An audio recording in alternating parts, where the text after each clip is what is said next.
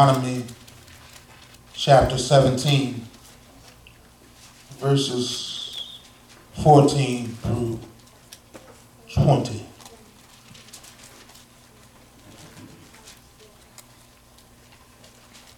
And the record says, When you come to the land which the Lord your God is giving you, and possess it, and dwell in it, and shall say, I will set a king over me, like all the other nations that are around that are around me. You shall surely set a king over you whom the Lord your God chooses. One from among your brethren you shall set as king over you. You may not set a foreigner over you who is not your brother. But he shall not multiply horses for himself. Are y'all listening? Nor cause the people to return to Egypt to multiply horses. I, I hope you're still listening. For the Lord has said to you, You shall not return that way again. Neither shall he multiply wives for himself. I hope you're still listening. Lest his heart turn away, nor shall he greatly multiply silver and gold for himself. I hope you heard. Yeah. And Verse 18 says, And also it shall be, when he sits on the throne of his kingdom, that he shall write for himself a copy of this law in a book from the one before the priests, the Levites. And it shall be with him, and he shall read it all the days of his life that he may learn to fear the Lord his God and be careful to observe all the words of this law and these statutes. That his heart may not be lifted above his brethren, that he may not turn aside from the commandment to the right hand or to the left, that he may prolong his days in his kingdom he and his children in the midst of Israel. Let's go back to verse 18. Also it shall be, when he sits on the throne of his kingdom, that he shall write for himself a copy of this law in a book. I want to use for thought for a moment. You need to write it yourself. You need to write it yourself. Much acclaim has been given for Solomon being the wisest man that ever walked the face of the earth. And for those of you who were in Sunday school or even read over the Sunday school lesson might understand the, the, the difficulty I had in uh, approaching this particular text. Because often when we talk about Solomon's accomplishments, we turn to Second Chronicles chapter 7 after he had constructed the Lord's temple. We often hear Solomon praying that if my people yeah who are called by my name will humble themselves and pray. Seek my face and turn from their wicked way. Then I will hear from heaven and I will forgive their sins and I will heal the land. But I, I find troubling that Solomon in his old age became a wise fool I understand what the text says to us that when Solomon grew old, he, he fell in love with several foreign women. And, and these foreign wives caused him to chase after their gods. And in other words, the Lord became one God among many.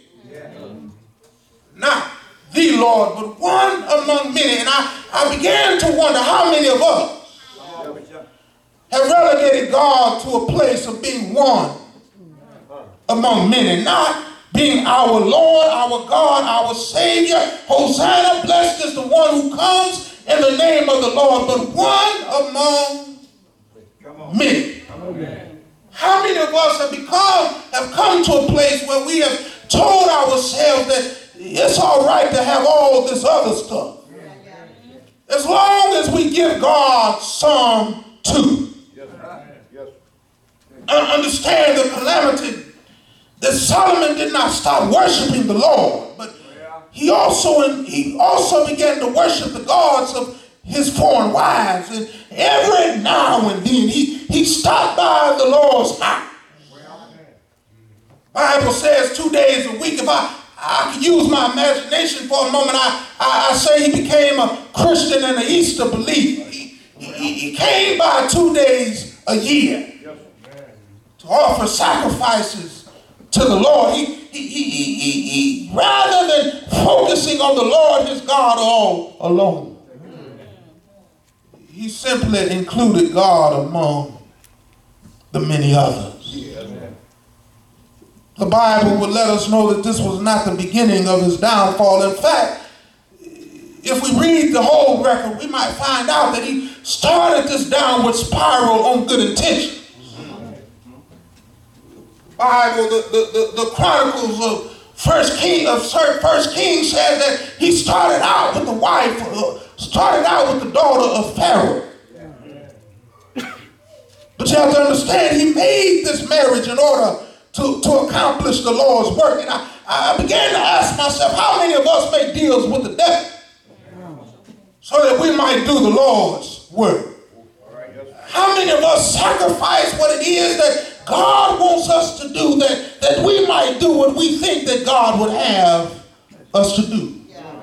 Solomon makes this deal with Pharaoh so that he might have the tools and the equipment and the expertise to build the temple, the Lord's house. And so, in order to have access to the resource, he prostitutes himself by engaging in partnership with the devil. And I, I, I want us to know that sometimes it seems easy for us to make deals with the devil. When we're looking at the greater end. It, it, it, seems reasonable for us that we might have to give a little to get a little. But sometimes when we flex, we become broken and we do not even realize. Well, well what is the first problem in this? The, the Bible says to, that the king ought to write it down because they ought not ever go back to the place where God has delivered them from he, he goes to Pharaoh's daughter and he, he engages in this marriage with Pharaoh's daughter because he believes it will prepare him to do what God would have him to do. Well, I, I, I realize that too many of us want to go back to the places where we've been in bondage and tie ourselves again to the bondage. With a misfelt belief that it will somehow enable us to do what it is that God would have for us to do. Somehow, I believe that we convince ourselves that if we go back to the place, if we dilly dabble every now and then, if, if we go back every once in a while and we track, track our roots, it, it wouldn't hurt anybody. But God tells them they should never go back to Egypt. Because Egypt is the place where the Lord has delivered them. Can I, can I ask you, where has the Lord brought you from? Can, can you really answer that question? Do you, do you know where the Lord has brought you from? It? Has the Lord brought you out of darkness into his marvelous light? Do you know where the Lord has brought you from? Has the Lord delivered your body from sickness? Do you know where the Lord has brought you from? I, I find it strange that we want to go back to the place where the Lord delivered us. I, I want you to know that's dangerous ground.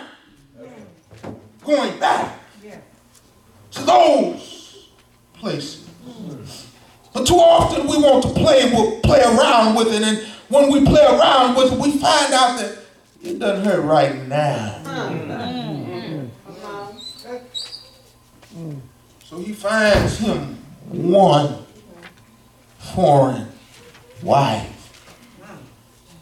By the end of his life, the Bible says he has 700 wives and 300 side chicks.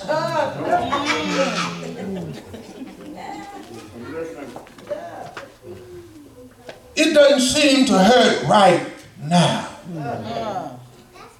But but let me let me tread carefully. Because I, I, I want us men to know it, it, one woman is enough. But if you have to manage between a thousand, that, that, that's once every three years for that one. It will mess up your mind. Mm. You find yourself trying to do whatever it takes to make one happy. Because they'll look at one and see, well, she got this. You need to give me that. Now, now, now we talk about the temple that Solomon built for the Lord, but but but but because he had all these women with all these other gods, he began to build other temples similar to the one that he built for the Lord. He, he began to build and construct places that looked like, that served the, the same purpose, but was dedicated to a different God. And, and, and I, I just wonder how many of us construct things that look like the stuff we constructed for God, but they serve different purposes. How many of us do good things for all of the wrong reasons? How many of us do good things that aren't God things because we are so distracted by all the other gods we have invited into our lives because rather than the Lord being our God, the one, the only, the supreme, the Yahweh, the one who rules and super rules, we have included him in a bunch, in a bucket of other gods. I wonder how many of us have simply been going along to get along, that, that, that, that we have not really allowed Jesus to make a change in our hearts because we have only convinced ourselves that all we have to do is accept that he was born. Accept that he died for our sins and that we can keep on going along. But I, I hear Solomon's prayer and I, I went back to read the original prayer that, that's written in the Chronicles of Kings. He said that in this place, now, now he constructed several temples for those other gods, but he said in this place. When, when your people come and they have sinned, that, that, that if they repent, if they offer confession for their sins, that they will receive forgiveness. And I, I have to ask myself, why is it that we fail to really come to God? I, I was troubled in reading the end of Solomon because I never saw where he repented. I, saw when God came to him and told him about the error of his ways, but I never saw Solomon going back to that place. That he said, if my people who are called by my name will humble themselves and pray and seek my face and turn from their wicked ways. Never saw him. Go back. I wonder, are we the same way? Would we rather deal with our consequences so that we can enjoy what we have now? The, the, the Bible says that Solomon loved these women. He grew attracted to the very things that turned his heart away from the Lord. In other words, he became a wise fool.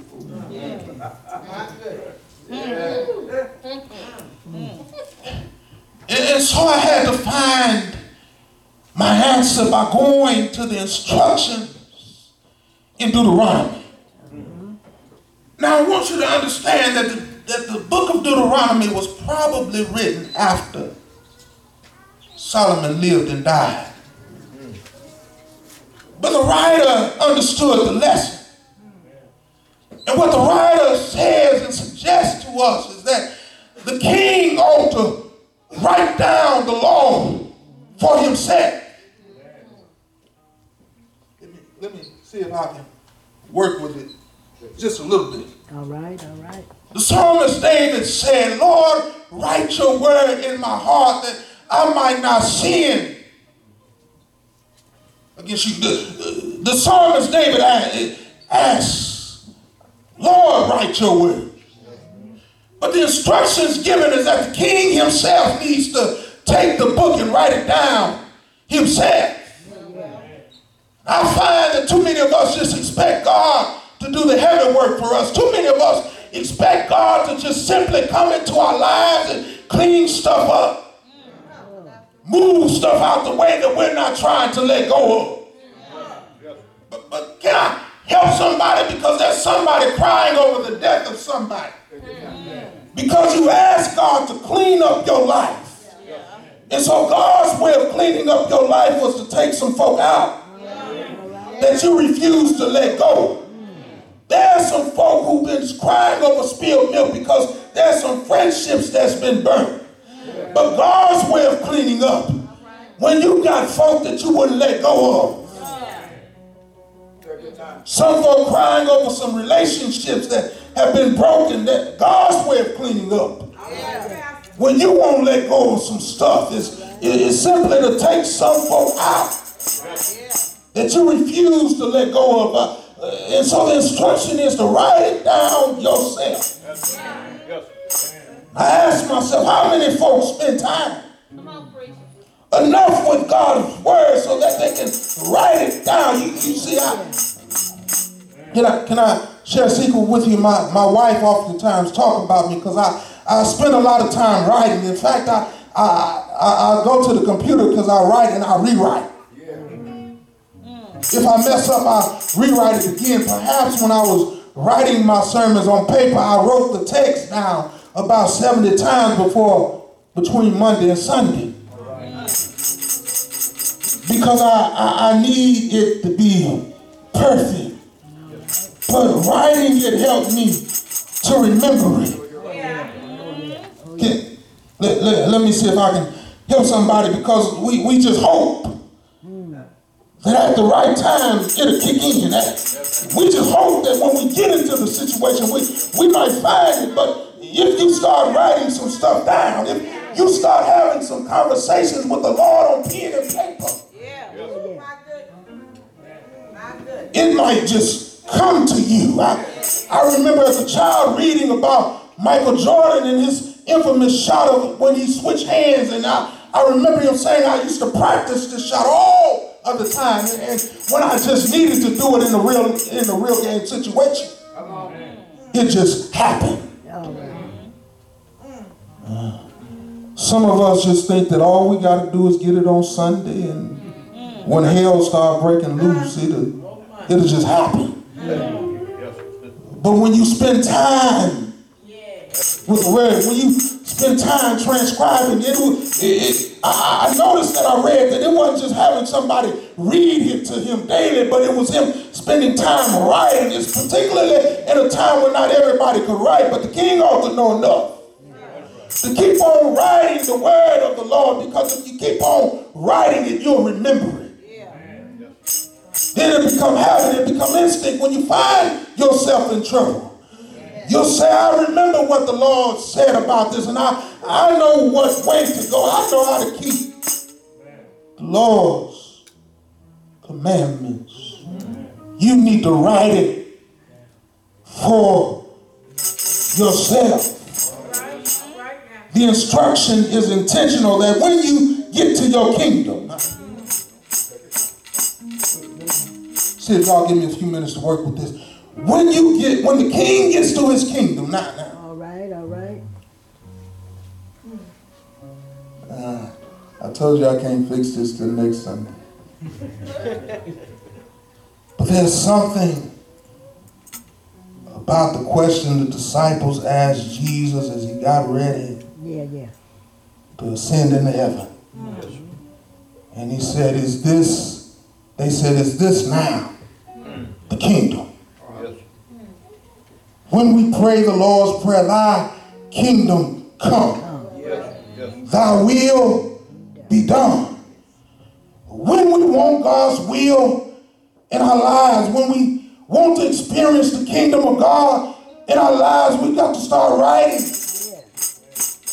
what God has said. We've got to start writing the promises and the declarations of God. We've got to start writing the, what the Lord has promised and given to us that when we get there, because rest assured troubles will come when we get there. Rest assured trials will come when we get there. Rest assured sickness will come. We'll know there's a balm in Gilead. When, when we get there, we know we're high, us in his pavilion. When we get there, we ought to write it down thank you, thank you. for ourselves. But then, not just write it down, but we ought to pick it up daily. We ought to read what we wrote. Too many folk want to wait to consult God. And I heard the bumper sticker that when all else fails, try God. But can I tell you, I'm tired of bumping my head, waiting on everything else to fail. When all else fails, try God. I, I, I don't want to wait that long. But I want to go to the Lord first. I, I, I, I, I don't want the boat lesson. I want to learn from what He's already told me and remind myself that when I find myself in trouble, I, I hear the, the Bible tells Solomon to be like his daddy David. And, and so I had to go back and look at his daddy David, and I remember his daddy David at Ziklag. You all remember Ziklag, don't you? When he when he came back and found everything destroyed, and the Bible said he had to encourage himself in the Lord. But I find that too many of us are riding a long life on fumes, burning out, just hoping we can make it to the next filling station.